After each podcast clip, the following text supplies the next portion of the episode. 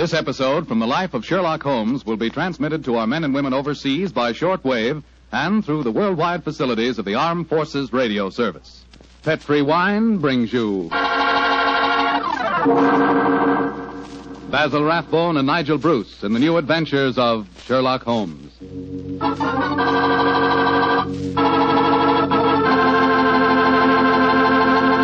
The Petri family, the family that took time to bring you good wine, invite you to listen to Dr. Watson tell about another exciting adventure he shared with his old friend, that master detective Sherlock Holmes.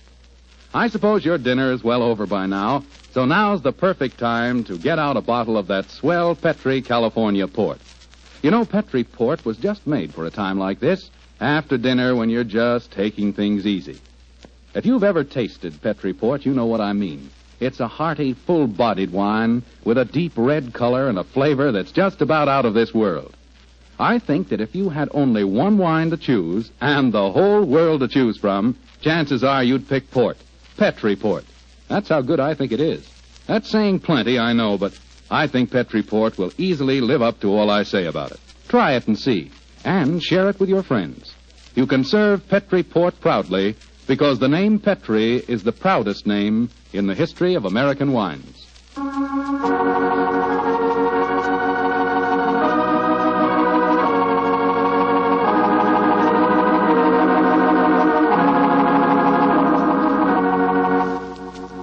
And now let's visit our old friend, Dr. Watson.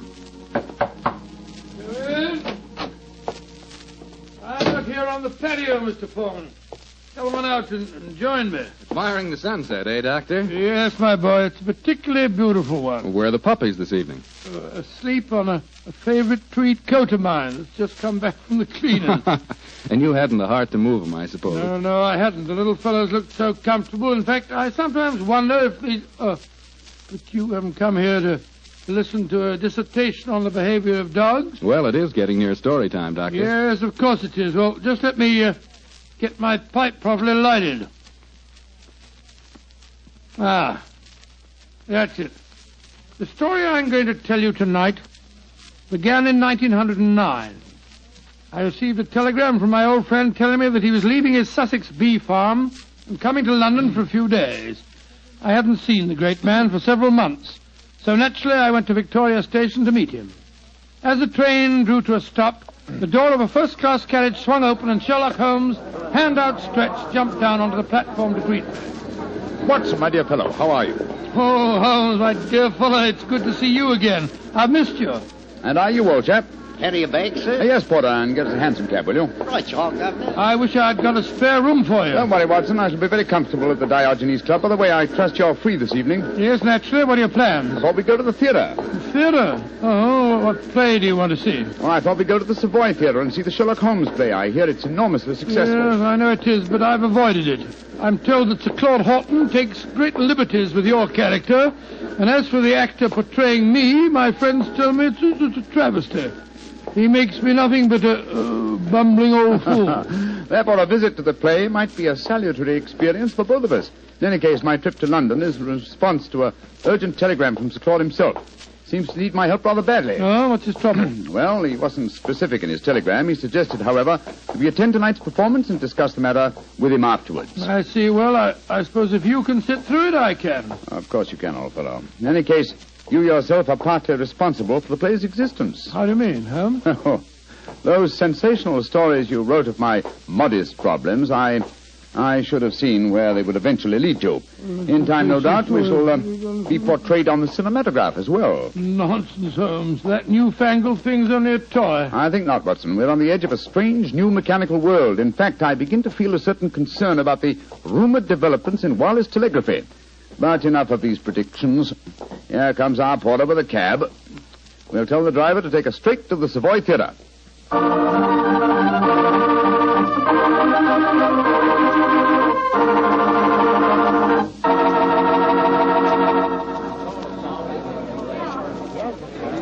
Just look at that line of people at the box at the uh, box office, Holmes. Very flattering, old chap. Possibly, but I hope it doesn't mean that we've got to wait our turn and. Oh, excuse me, gentlemen. You're Mr. Sherlock Holmes and Dr. Watson, aren't you? Yes, yes, I yes. thought I couldn't be mistaken. My name is Frank Ferris. How do you do, Mr. Ferris? I'm glad to meet you, sir. Sir Claude has a box reserved for you. He asked me to see that you are quite comfortable. Very considerate of him. Will you follow me, please? Thank you. Um, neither of you has seen the play before, I understand. Uh, no, Mr. Ferris, we haven't. I imagine it'll be a strange experience seeing yourselves portrayed on the stage. By the way, I'm playing the part of an old friend of yours, Professor Moriarty. Oh, indeed. I'm looking forward to a very entertaining evening. I presume that you escape our clutches as usual? yes, I do, Mr. Holmes. and I've done it nightly now for 137 performances. A record that I'm sure Professor, uh, Professor Moriarty himself would envy. Had it not been for his memorable demise at the Reichenbach Falls. Ah, here we are, gentlemen. This is the box reserved for you. And now, if you'll excuse me, I'll go back to my dressing room. Oh, oh, I nearly forgot, Mr. Holmes. Sir Claude asked me to give you this note. Thank you. No, not at all. Well, I'll see you later. Very nice fellow for an actor. Don't be a snob, Watson. Well, what does the Claude note say? I'll read it to you. Dear Holmes, since I telegraphed you yesterday, there have been strange developments. In fact, I've been doing some detective work off stage as well as on. Watch the performance tonight and watch the audience too, particularly the occupant of the box opposite yours. Please come to my dressing room as soon as the last curtain has fallen. Oh, he's being very mysterious, and the box opposite ours is empty. No, no, no. Look, Watson, look. Someone has just entered. Confound it, the house lights are going out. The first act's beginning, Holmes. The first act, yes. Well, sit back and relax, old fellow. Let's see what they've done to us.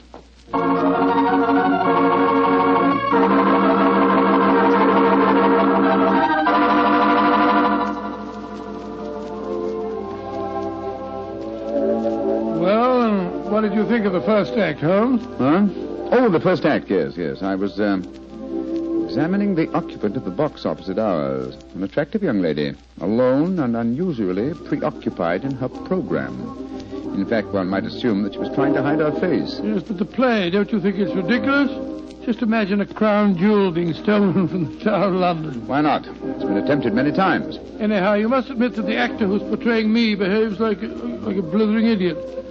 and Sir Claude's interpretation of you is uh, pretty far-fetched. Far-fetched, but flattering, Watson. What poise, what suavity, and what a voice.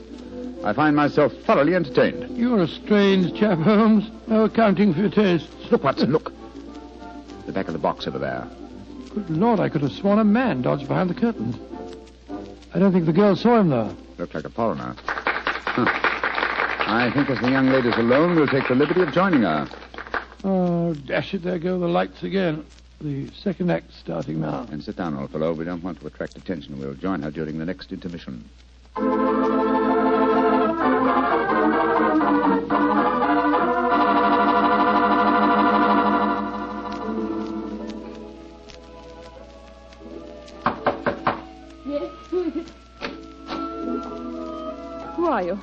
What do you want with me? Uh, my name is Sherlock Holmes, and this is my colleague, Dr. Watson. How do you do, young lady? I hope you'll forgive this intrusion, but Sir Claude requested that I keep an eye on you during the play tonight. Please come in and sit down, won't you? Thank you. Oh, this is very kind of you. You must forgive my abruptness just now. When I've just been watching Sherlock Holmes and Dr. Watson being impersonated on the stage, it's, it's rather startling to have the real couple walk into my bar. yes, I quite understand. By the way, just before the curtain went up on the second act, I thought I noticed a man come into the back of this box and then disappear again. Were you aware of his presence? no, no, I didn't see him. But I know who it is. He's been following me for weeks now. Perhaps you'd like to tell us about it, Miss... Uh... Henshaw. Alicia Henshaw. Yes, I would. As a matter of fact, that's why I'm here tonight. Sir Claude Horton's an old friend of my father's. I went to ask his advice. He did some investigating himself for a few days, and then he found himself a little out of his depth, so he decided to telegraph for you, Mr. Holmes. We were going to meet in his dressing room after the performance tonight. Splendid. And now, Miss Henshaw, what is your story? It's a strange one, Mr. Holmes, though I didn't realize just how strange until I first saw this play a few nights ago. You see, my story concerns a stolen ruby. Good Lord, and tonight's play revolves around the same thing. Exactly. I might as well tell you how it all started. My brother's an officer in the British Army stationed in Egypt. Early this year, he saved the life of a very important native personage in some uprising in Cairo and was rewarded with a magnificent ruby.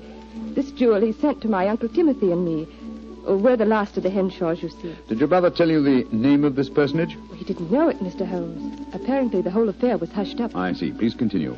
Well, the trouble began shortly after Uncle Timothy and I received the ruby. A description of it was published in the papers, and a few days later a message came to us from an Egyptian, Mohammed Ali, laying claim to the stone as one stolen from his family years ago.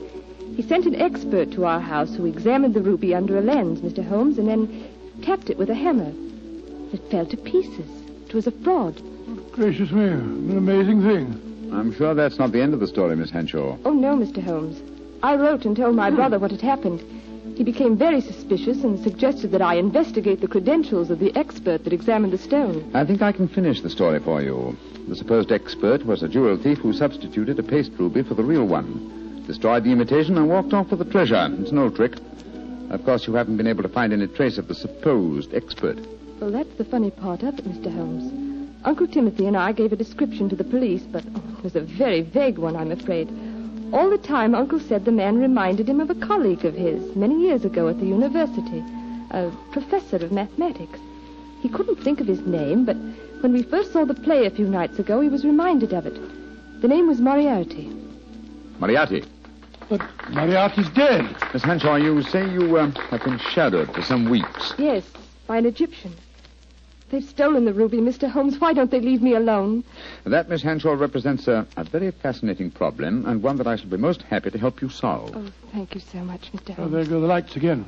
The last act. Yes, the last act of this little play, but not, I fear, of Miss Henshaw's problems. Uh, let's meet after the act in Sir Claude's dressing room, shall we?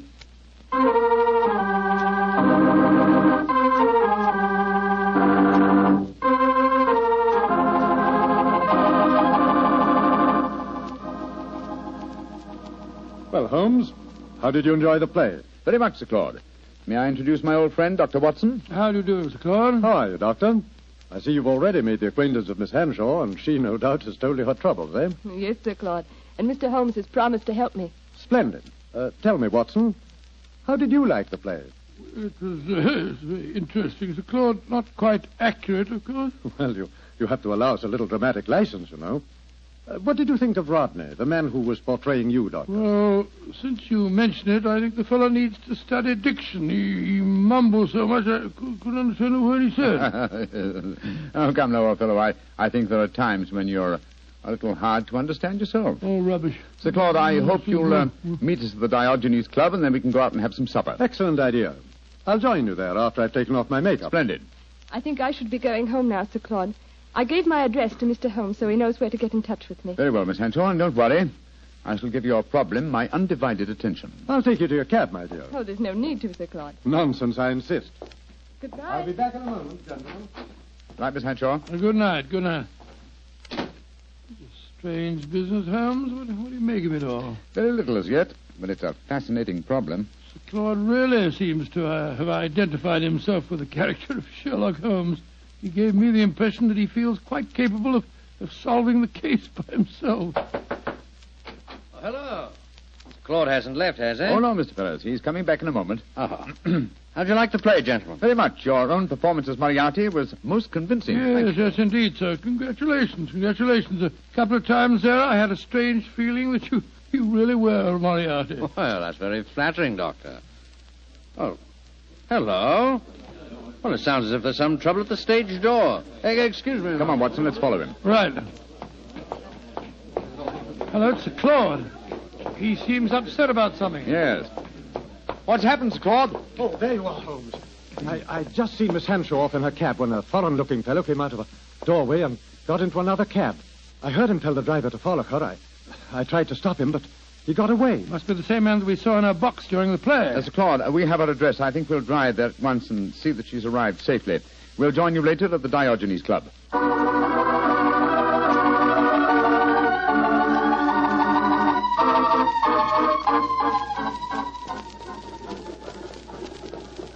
Well, Holmes, here we go. Off on another adventure. Yes, and one that may give us an opportunity of crossing swords with Moriarty once more. Oh, Moriarty's dead. He was killed when you and he fell over the precipice in 91. He was supposed to have been killed, just as I was, but his body was never found. It's impossible, or rather possible, that he returned to pour into the ears of Colonel Moran a story as unlikely and as true as the one I related to you on that April evening in 1894. One can never be sure of death, old chap, until one has touched the cold skin of a corpse.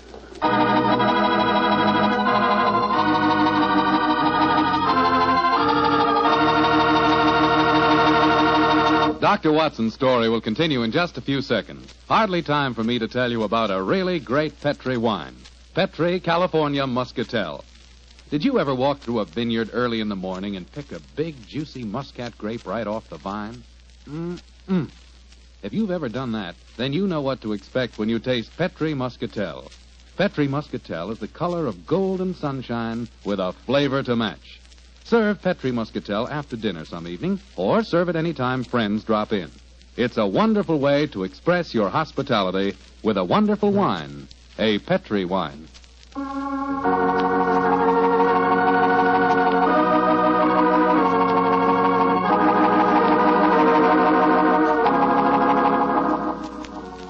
Now back to tonight's new Sherlock Holmes adventure. The famous pair have become involved in a strange mystery concerning a stolen ruby, a frightened girl, and an Egyptian who appears to be shadowing her. As we rejoin our story, Sherlock Holmes and Dr. Watson are standing in a darkened alleyway adjoining the girl's house. Holmes, Holmes, look, look, look. That Egyptian fellow. He's pacing up and down in front of our house. Yes, therefore we may assume she's safely inside. Uh huh. Seems to be giving up. He's, he's coming this way. Flatten yourself against the wall. Good evening, sir. Good evening.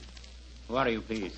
We are friends of Miss Hanshaw, and we're very curious to know why you've been following her. I'm sorry that I cannot answer your question, sir. Now, look here, my man. You're talking to Mr. Sherlock Holmes. You are a Mr. Sherlock Holmes?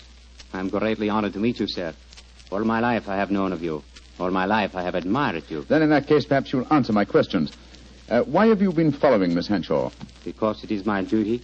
What do you mean, your duty? Perhaps I should have said my destiny, Mr. Holmes. For two generations now, the family of Arabi, of which I am a humble member, have dedicated their lives to finding the stolen treasure of Asyut. What on earth's all that got to do with Miss Henshaw? Hmm? The treasure of Asyut is a giant ruby. It was stolen many years ago from the family of Muhammad Ali. A few months ago, Miss Henshaw received a mysterious ruby. I have found out many things, Mr. Holmes. I have many sources of information. Then I must regard you in the light of a, a rival detective in this case. I heartily call myself a detective, Mr. Holmes. My life is dedicated to only one problem. Miss Hanshaw now says the jewel was stolen from her. I do not believe it. That is why I watch her. If I am wrong this time, and I do not think I am wrong, then my quest must go on. Always it will go on. Permit me to wish you the best of luck, sir. Thank you, Mr. Holmes. Good night, gentlemen. Oh, good night, good night. Sure we shall meet again. Oh, why did you let him go, Holmes? Why not? He's frightening Miss Henshaw. But not molesting her, old chap. In fact, it might be a good thing if someone is keeping an eye on her. In the meanwhile, Watson, let's see if we can find a cab and get back to the Diogenes Club. I don't want to keep Sir Claude waiting.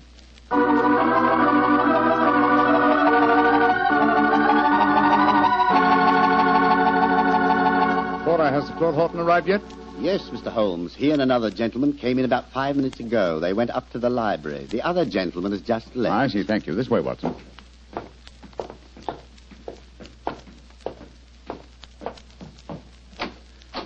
I'm sorry, Sir Claude, to have kept you waiting. We took a little longer, but. Sir Claude! Great heavens, what's the matter with him? Holmes, I. I. I found the answer. Too late. It's. No, no, no, no, sir.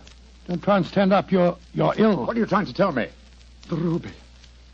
The ruby. Moriarty. The answer. The answer's in the book. In the book. Sir Claude! Holmes! He's been stabbed. He's dead. Just as he was trying to give me a message. He was muttering something about the ruby and Moriarty. And twice he said, it's in the book. Yes, there's a book still in his hand. It's a copy of the tales of Edgar Allan Poe. His thumb's marking a page. It's the story of the purloined letter. Thank you, Sir Claude. You delivered your message. Come on, Watson. If we want to catch a murderer and a thief, we must go back to the Savoy Theater as quickly as we can.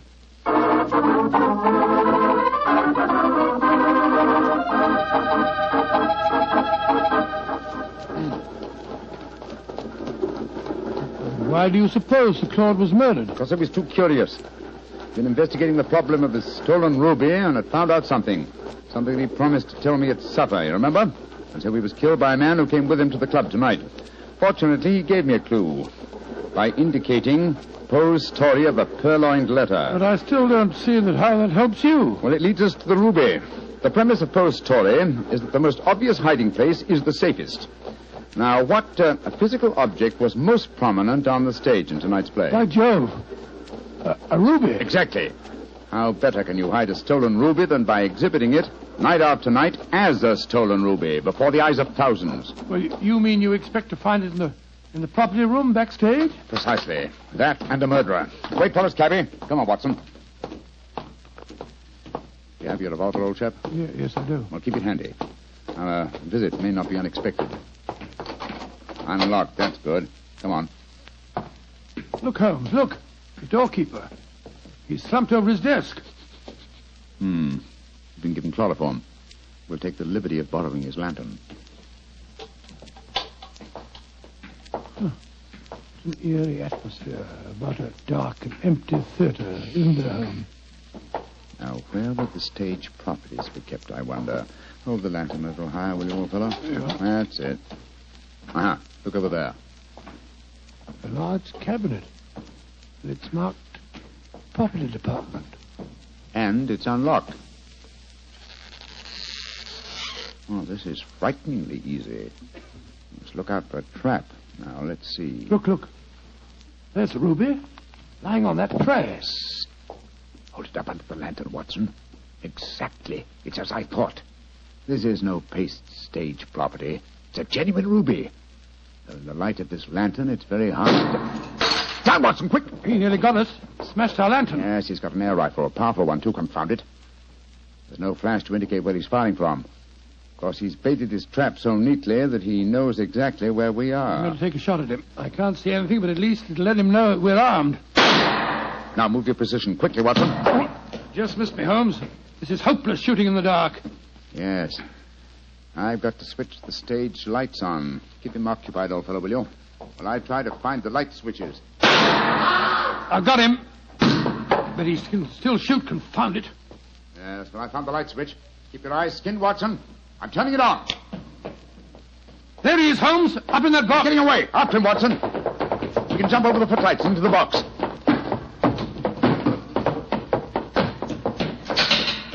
Ah! I'm afraid the bird has flown, Watson. I should have remembered that theater exit doors always open from the inside. No, no, he didn't get away, Holmes. Look on the floor there. It's that Egyptian fellow. Ah, I hope you haven't wounded him too badly, No, old I don't chap. care if I have. He was trying to kill us. No, it's only a shoulder wound. He's fainted, infernal scoundrel. No, he's a very gallant man. Undoubtedly, he was trying to save us as you shot him just now. Holmes, what on earth are you talking about? Obviously, he's Moriarty. No, Watson. Moriarty just escaped through the door you heard clang a few moments ago. Then what's this man doing here? As a fellow detective, undoubtedly he followed us. Perhaps he preceded us. When Moriarty started shooting, this man tried to capture him and got wounded by you for his pains. Then who is Moriarty? He must be someone connected with this theater. It's obvious. Moriarty is Moriarty. What? You mean Frank Ferris, the fellow that played the part on the stage? Again, remember Poe's story of a purloined letter. But why didn't didn't you recognize him? Oh. Remember, I haven't seen him for 20 years, and you haven't forgotten his genius for disguise, have you? What incredible audacity! How better could Moriarty conceal himself than by announcing nightly to the theater-going public that he was Professor Moriarty? Then he killed Sir Claude. Of course he did. Sir Claude must have persuaded Moriarty to go to the club with him. Probably he hoped to expose him in front of me, but Moriarty found out that uh, Sir Claude knew too much. Yes. So he stabbed him.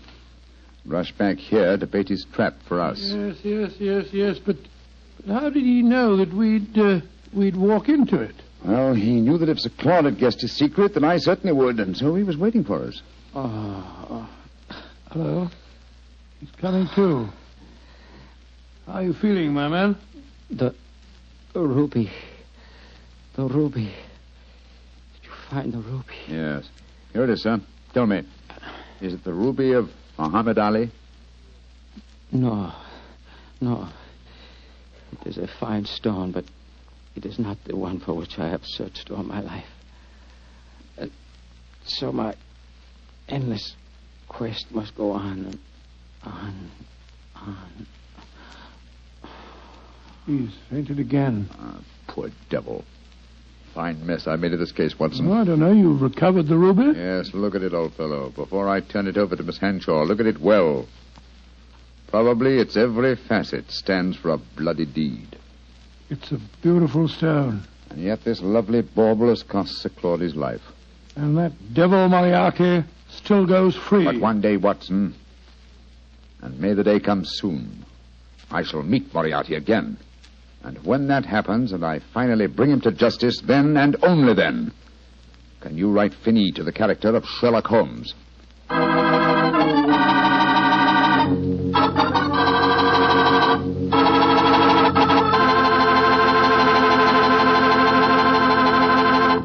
Well, Doctor, that was kind of an exciting story. Tell me, did the Egyptian recover from his bullet wound? Yes, indeed he did, and rather quickly, too, Mr. Foreman. I felt very badly about shooting him, but of course I, I couldn't help it. Of course not. Uh, but you know, if I had to shoot someone accidentally, I, I wish it could have been the, the actor who portrayed me on the stage. Wretched fellow mumbled all over the place. oh, don't worry about that. After all, you did recover the ruby. yes, and a beautiful stone it was. The color of, uh, well, uh, the color of a fine glass of port when the light shines through it. By a fine port, I take it you're talking about a Petri port? Is there any other kind? well, all kidding aside, Doctor, Petri port, like all Petri wines, is good wine. And I can tell you why very simply. Petri took time to bring you good wine. You see, the Petri family has been making wine for a good many generations, since way back in the 1800s. And because the Petri business has always been family owned, everything the family has ever learned about the art of making wine, they've been able to hand down from father to son. From father to son. That adds up to a lot of skill and a lot of experience when it comes to turning plump, juice filled California grapes into clear, fragrant, delicious wine. So when you want a wine for any occasion, obviously you can't go wrong with a Petri wine, because Petri took time to bring you good wine. And now, Dr. Watson, what story do you have lined up for us next week? Well, now let me see. Next week, Mr. Foreman, I'm going to tell you a most unusual adventure that occurred to Sherlock Holmes and me early in the last World War.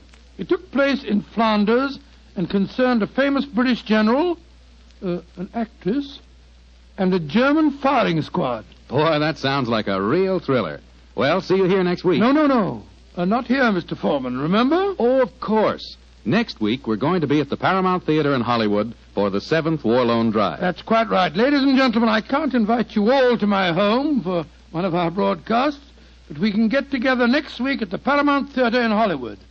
You can get a free ticket for our broadcast by buying a war bond. And I sincerely hope that you will do this so that we can see you next week at this time.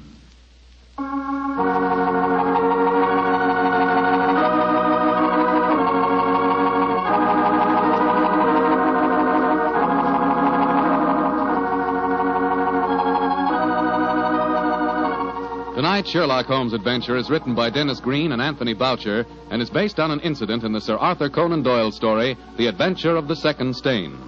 Mr. Rathbone appears to the courtesy of Metro Goldwyn Mayer and Mr. Bruce to the courtesy of Universal Pictures, where they are now starring in the Sherlock Holmes series.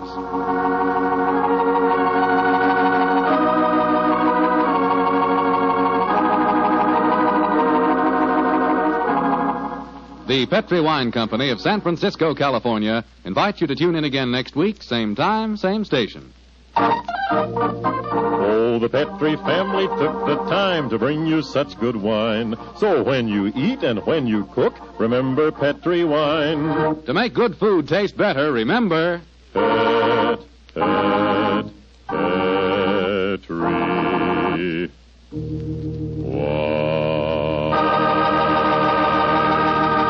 This is Bill Foreman saying goodnight for the Petri family. Sherlock Holmes comes to you from our Hollywood studios. This is the Mutual Broadcasting System.